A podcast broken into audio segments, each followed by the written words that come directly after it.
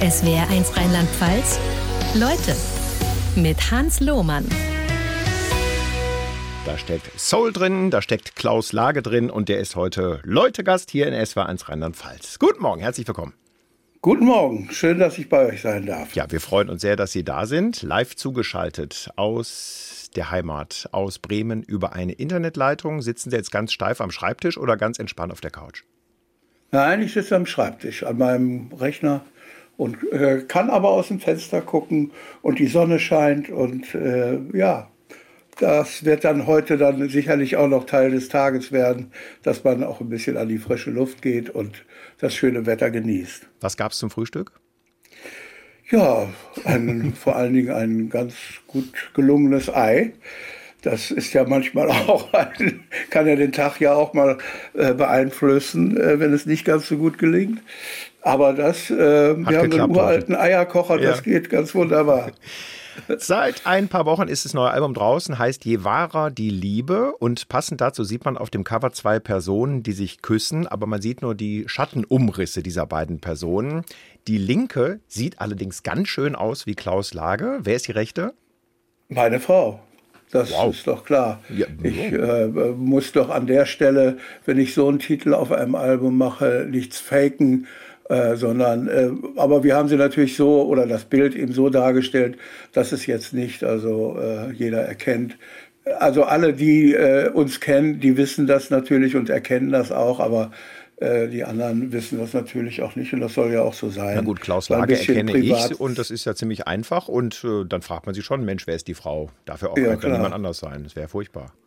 Nee, nee, das, äh, das war aber eine Idee des Fotografen. Also das war auch ein guter Freund von uns und der hat das äh, so gemacht und es gibt natürlich das Bild auch in echt, aber wir, ich, ich finde das ganz schön, weil es da dadurch so ein bisschen Spannung ist. Ja, wer, da taucht ja auch immer gleich die Frage auf, wer ist es? Und mhm. wenn ich gefragt werde, kann ich dann auch sagen, wer es ist. Also das heißt, ähm, Je wahre der Liebe, es sollte heißen The Soul of Klaus Lage, sagen Sie selbst. Ernst gemeint oder eher so als Inhaltsbeschreibung? Nein, ich habe das nicht selbst gesagt, aber äh, das, äh, darüber kann man eben äh, sehr lange nachdenken, wenn man äh, ja, den Titel des Albums festlegen muss. Äh, ich bin immer sehr geneigt, etwas aus dem Album, eine Zeile oder äh, ja, aus einem Lied zu nehmen, weil es dann auch den Bezug herstellt. Und ich fand, je wahrer die Liebe, äh, inhaltlich einfach am treffendsten für das Album und eben halt auch am aussagestärksten. Und ja, das hat mir am besten zugesagt. Und dann geht man natürlich äh, mit diesem Vorschlag rund, mit den äh, an der Produktion beteiligten Leuten und natürlich mit seinen Freunden. Und äh, der Titel hat einfach dann bei allen die größte Zustimmung gefunden. Und ja, und war dann ja auch letztendlich meine Idee und das ist dann auch gut so. Das neue Album Je wahrer die Liebe, ist das wie vielte? Zählen Sie das? Äh, nicht so richtig, also müsste ich jetzt auch nochmal nachgucken. Ich schätze 20, 21, also an regulären Alben. Es gibt ja dann immer noch eine Unzahl, wo irgendwelche Titel drauf sind, Compilations. Also äh, da gibt's natürlich, selber habe ich also zwei gemacht oder drei. Hm. Äh, aber ja, so in dem Dreh. Heißt also alles in allem 300 Songs, würde ich mal hochrechnen.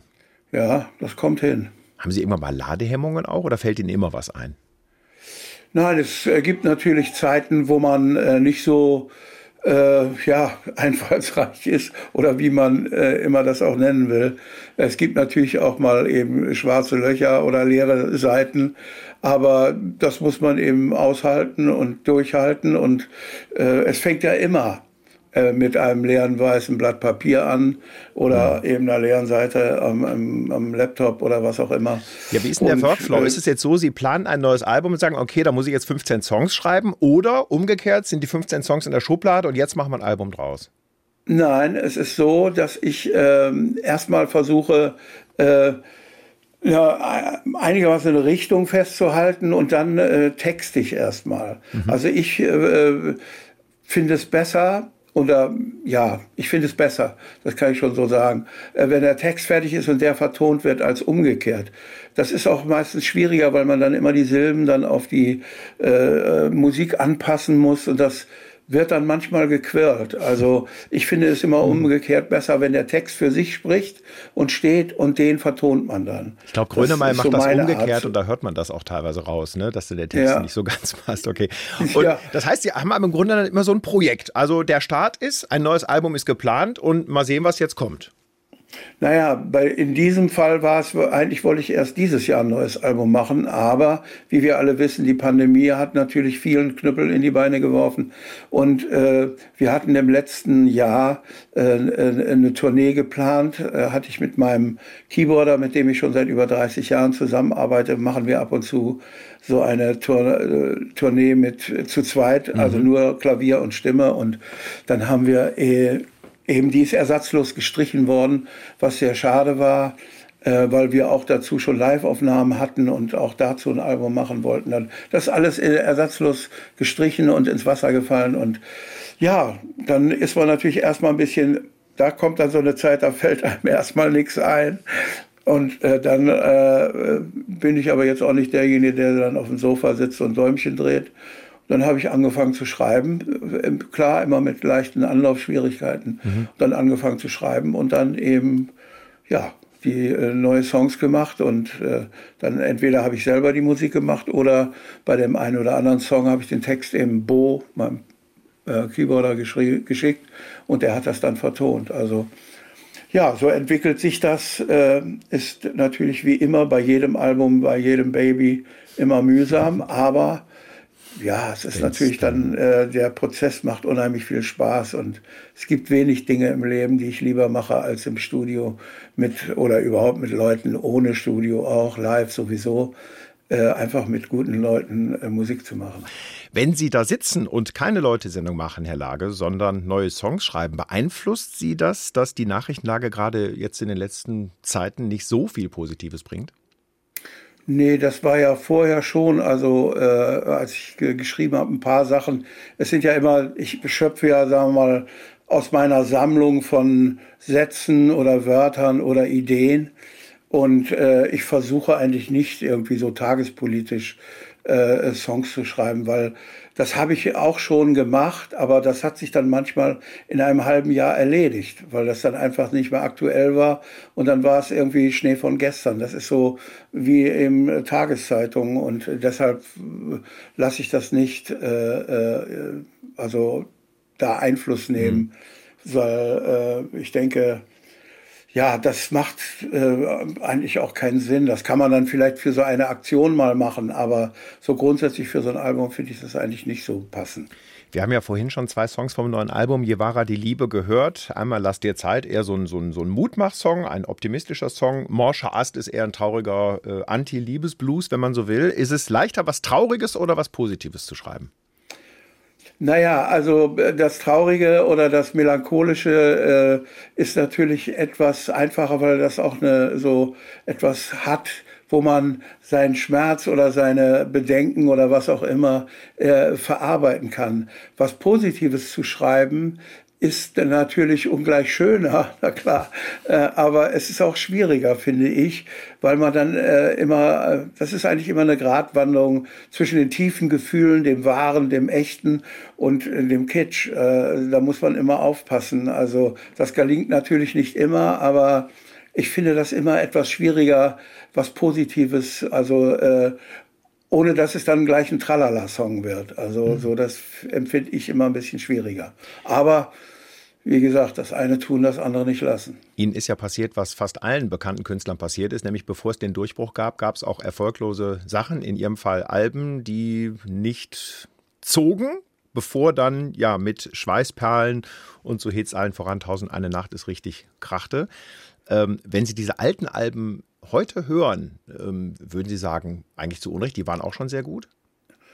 Naja, es ist eigentlich eine Entwicklung. Also es geht ja immer so los, wenn du Musik machst oder mit allem, was man anfängt, will man natürlich auch einen Erfolg haben. Und für mich war der erste Erfolg, meine erste Single zu machen. Das war, äh, das hat dann einfach schon mal dazu geführt, dass man bisschen bessere Auftritte bekam.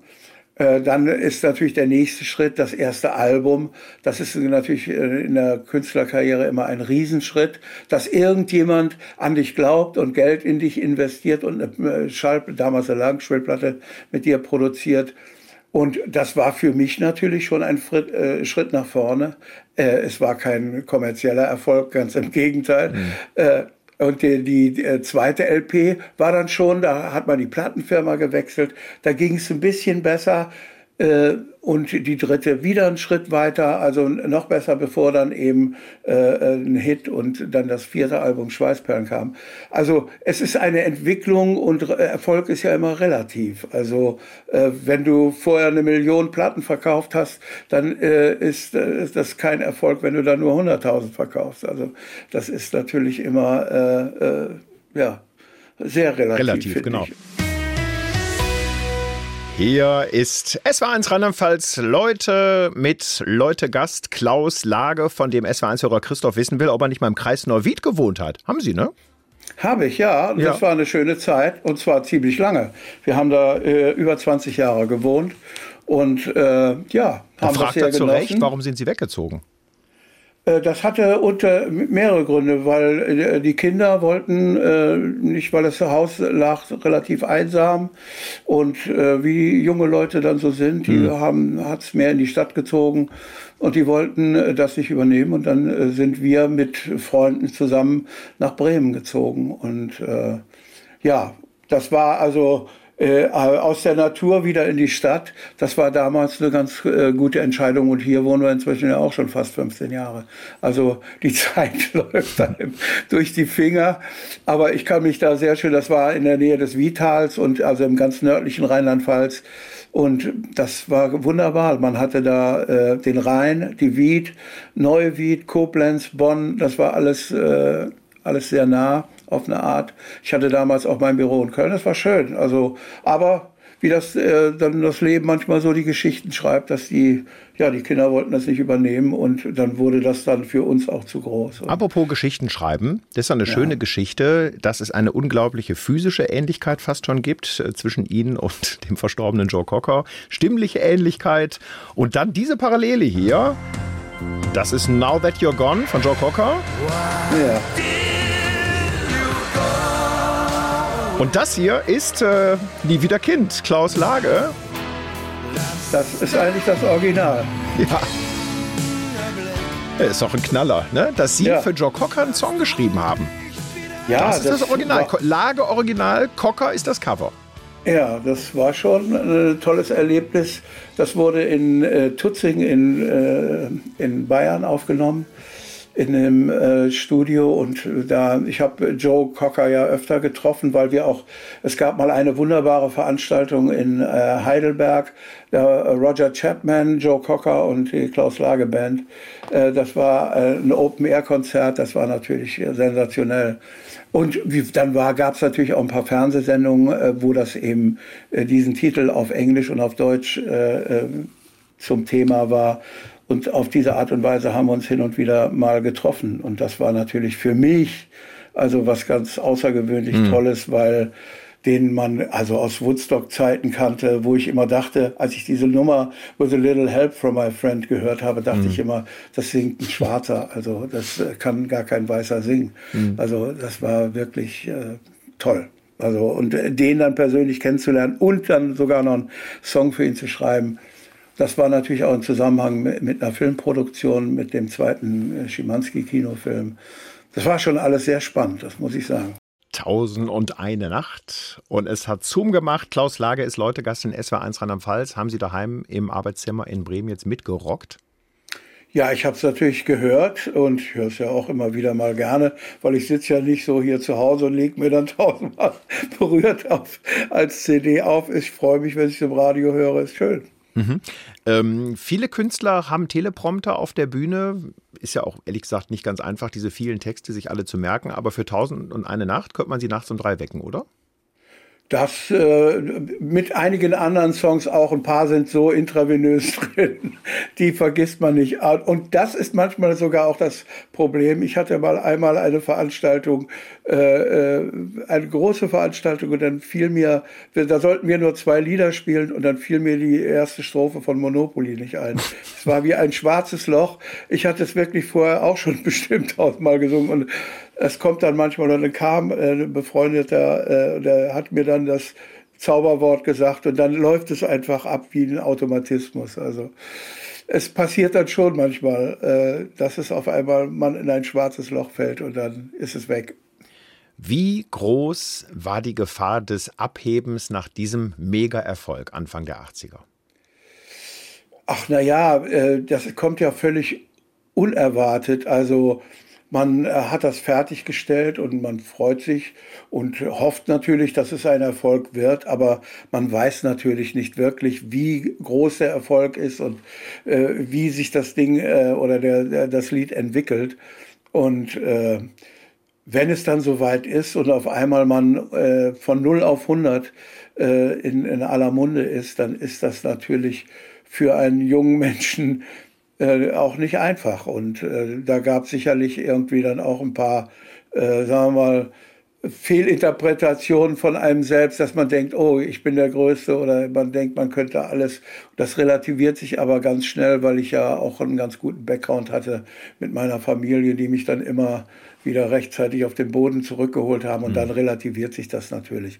Aber die Gefahr ist immer da, dass man denkt, wenn man übermäßigen Erfolg hat, das ist ja immer sehr kurzfristig und äh, äh dann denkt man, oh, man ist der King, aber es relativiert sich dann relativ schnell und das ist auch für mich gut so gewesen.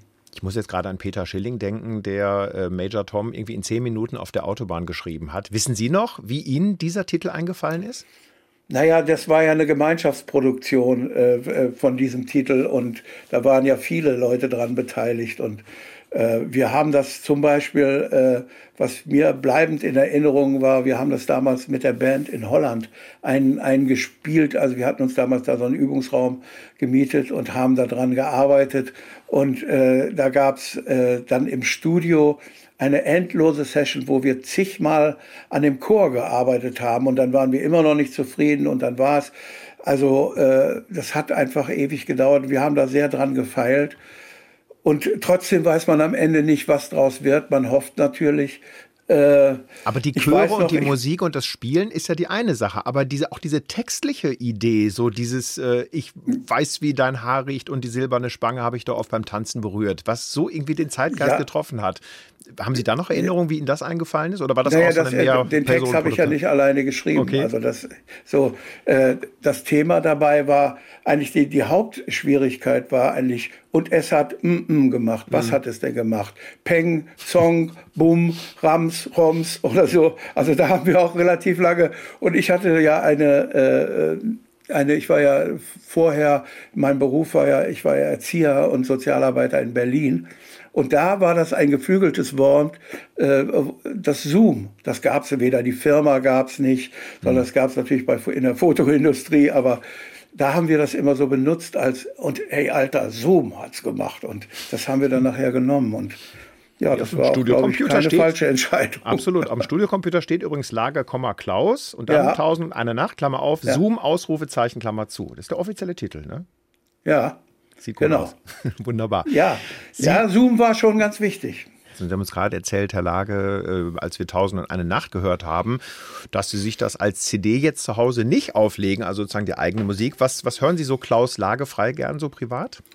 Ach, das kommt immer auf die Stimmung an. Also ich höre ganz gerne, äh, also wenn ich zum Beispiel koche, höre ich gerne Jazz oder Klassik.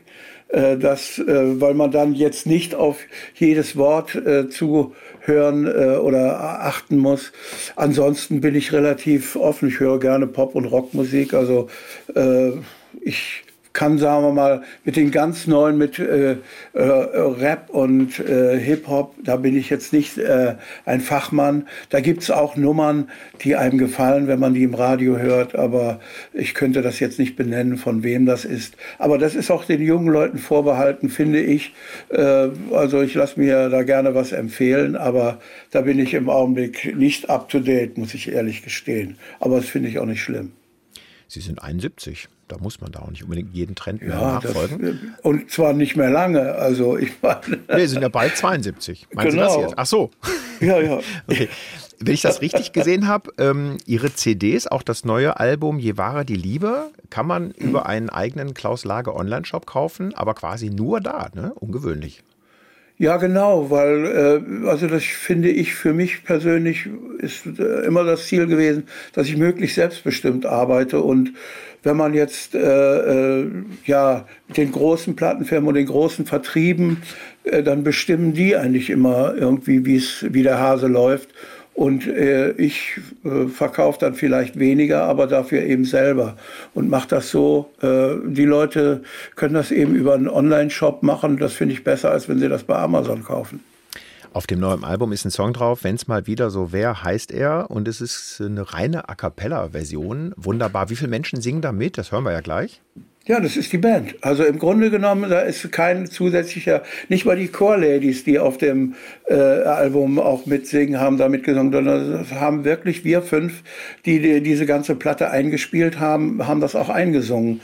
Äh, natürlich mit ein paar Doppelungen dabei, aber äh, das waren wirklich nur wir fünf. Und das war auch das, äh, der letzte Song auf dem Album, mhm. weil irgendwie fehlte mir da irgendwas und dann habe ich mal in den Ring geworfen, lass uns doch mal eine A Cappella-Nummer machen. Und dann kam Mirko, einer der Co-Produzenten, aber zwei Tage später mit so einem Entwurf da und den habe ich dann textlich überarbeitet. Und dann haben wir das im Studio mit der Band eingesungen und wir waren selber ganz überrascht. Boah, das ist der Knaller. Also ich bin Vor allen Dingen, dass Bo so tief singen kann. Ja, Bo der Keyboarder. Das ist der Keyboarder, ja. ja. wow. Und so Gitarrist, Schlagzeuger, Bassist, dass die alle also so klasse singen können, ist ja ein Knaller. Ne? Ich habe gedacht, ja, sie hätten sich da irgendwie so Fachpersonal eingekauft, aber gar nicht nee, nee, nee, bei der das Band. Ist, ist schon mit den Musikern, mit der, mit der wir die äh, LP eingespielt haben, äh, mit, äh, mit denen haben wir haben das einfach so eingesungen. Auch mit dem, äh, der Trommler hat nicht äh, oder nur an dem Refrains mitgesungen, der hat geschnippt und geraschelt und den Groove vorgegeben. Weil der singt nicht so gut, aber ansonsten, wir, die anderen vier ja. haben das gemacht. Wenn man ihre, ja, Jahrzehnte Musikkarriere so zusammenfasst, dass man sagt, immer weniger Rock, immer mehr Jazz und Blues, würden Sie unterschreiben? Ja, also äh, wobei ich den Rock nie außer Acht lasse. Das kann, äh, kann, immer passieren, ja auch auf dem letzten Album, was wir vorhin gehört haben. Äh, sagen wir mal, äh, Morscher Ast ist ja auch eher rockig als poppig und äh, ja, aber auch bluesig, so, soulig. Ne? Ja, merkt man auch, wie Blues so ist immer gehen. dabei. Ja. Also Blue Notes sind immer gern genommen. Die werde ich auch aus meinem musikalischen Leben nicht wegdenken können. Und kann man sagen, das entwickelt sich immer mehr? So, je reifer der Rotwein wird, desto mehr Blues ist drin? Ja, das kann man, äh, wenn man so will, sagen, aber das äh, macht man ja nicht bewusst. Das entwickelt sich einfach so. Äh, Blues-Songs fand ich immer gut, habe ich immer gerne gespielt. Deutschland ist ja nicht das, sagen wir mal, prädestinierte Bluespflaster. Da sind andere Musikarten im Vordergrund. Also das ist ja auch eher angloamerikanisch.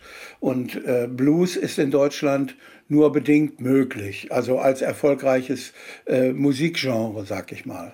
Im weitesten Sinne bluesig, jatzig ist das, was Sie vor, ich glaube, vier Jahren gemacht haben, nämlich Ihre Musik im Big Band-Stil neu aufzunehmen. Wir hören mal, wie das klingt, zum Beispiel über Tausend und eine Nacht. Wir waren wie Geschwister in all den Jahren.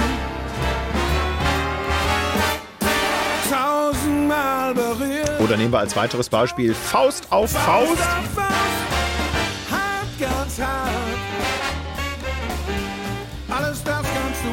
oder nächstes Beispiel Monopoly. Job macht jetzt ein Stück Silikon.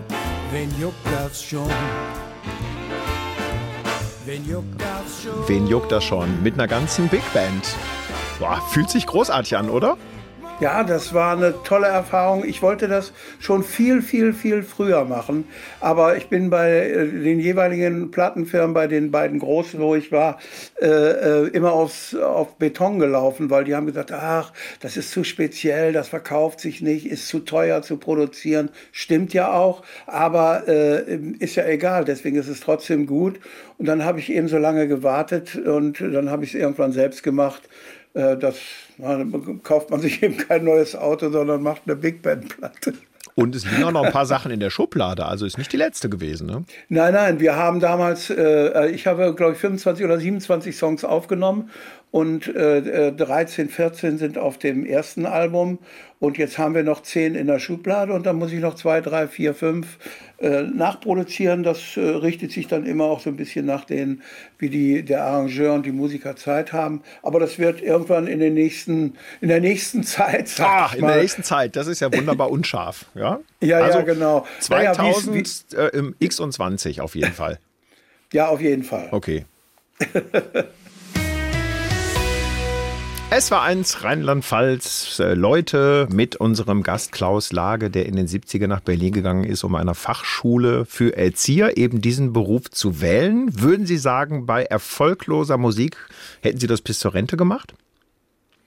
Kann ich schlecht sagen, das ist ja relativ hypothetisch. Also ich glaube nicht, weil es doch sehr aufreibend ist und äh, die Bezahlung ist nicht gut, wie wir ja auch jetzt täglich hören. Und es ist wirklich ein, äh, dass die sozialen Berufe, die eigentlich diese ganze Gesellschaft irgendwie am, am Laufen hält, dass die also äh, nicht wertgeschätzt werden und zu wenig bezahlt werden, ist eigentlich im Grunde genommen ein Skandal, weil äh, das ist ja unsere Zukunft, die, die Kinder und dass man dann später, wenn man alt wird, dann eben halt auch menschenwürdig gepflegt wird. Das ist schon äh, also ein Thema. Äh, ich glaube, äh, also ich habe es ja angefangen mit äh, 24, 23 äh, Jahre war ich alt, 24 glaube ich, habe es bis 27, drei Jahre gemacht und dann muss man sich natürlich entscheiden, bleibe ich Pädagoge oder werde ich äh, Musiker? Und das ist ja schon für eine Musikerkarriere mhm. relativ spät gewesen. In der Tat. Also ich glaube nicht, dass ich mein ganzes Leben, um das mal Ihre Frage zu beantworten,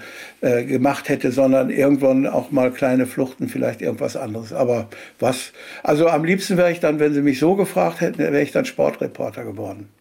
Okay. Das hätte ich gern gemacht. Ähm, und ähm, die, äh, die, also im Optimalfall ja völlig erzieherfrei, läuft ja Ihre Aufgabe als mittlerweile mehrfacher Opa. Wie ja. würden Sie Ihren Opa-Status charakterisieren? Ach, äh, ich weiß gar nicht, ob man den charakterisieren kann. Also ich fühle mich sehr gut als Opa. Ich werde auch von den äh, Enkeln soweit ich das beurteilen kann, gemocht. ich gebe mir jedenfalls größte, größte Mühe. Und es ist immer äh, ja, ist einfach schön, weil das ist ja auch was anderes. Als Eltern ist man ja immer in der täglichen und rundum Verpflichtung. Als Großeltern äh, äh, taucht man ein und äh, taucht wieder raus und äh, hat dann nicht den ganzen Stress und dadurch ist das Verhältnis zu den äh, äh, Kindern natürlich auch etwas entspannter. Nicht, dass sie jetzt endlos verwöhnt werden oder so, aber es ist einfach, weil man, man so das tägliche nicht so dabei hat das äh, hilft doch, die Beziehungen auf eine andere Ebene zu hieven. War fast eine steile Vorlage, dass Sie gesagt haben, Sie hätten sich auch eine Existenz als Sportreporter vorstellen können. Dass Sie Fußball begeistert sind, das weiß ich. Und äh, dass Ihr Herz, glaube ich, für Werder Bremen schlägt, ist nachvollziehbar mit Ihrem Bremer Wohnort, in den wir jetzt auch diese Sendung sozusagen schalten per Leitung oder aus Bremen Sie zu uns schalten. Ähm, zum Schluss von Leute ist Geschenkezeit und ich möchte Ihnen gerne schenken dieses wunderbare Buch von Christian Eichler, 7 zu 1, das Jahrhundertspiel. Ich hoffe, das kennen Sie noch nicht. Nein, das kenne ich noch nicht. Das also freue ich mich aber. Das ist die Geschichte dieses 7 zu 1 2014 im Halbfinale gegen Brasilien. Das, das Spiel wird sozusagen ja. in alle Einzelheiten ziseliert, aber sozusagen passend zu jeder Spielminute auch alle möglichen anderen Geschichten der Protagonisten der deutschen Nationalmannschaft und so weiter erzählt. Es liest sich wunderbar. Herrlich.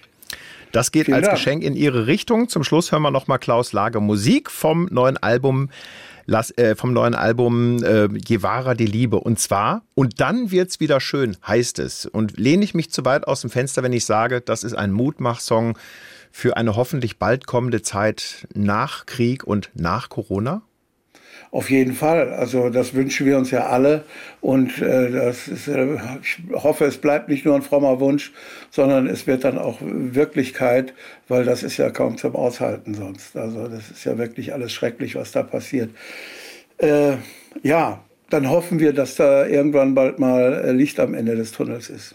Und ich bedanke mich sehr, dass Sie Leute Gast waren. Das waren wunderbare zwei Stunden mit Klaus Lage. Alles Gute für Sie, weiter produktive Schaffenskraft und einen schönen Sonntag. Gruß nach Bremen. Ich danke auch für und die jetzt? Einladung und ja, schönen Sonntag. SWR1 Rheinland-Pfalz, Leute, jede Woche neu. Auf swr1.de, in der SWR1-App und überall, wo es Podcasts gibt.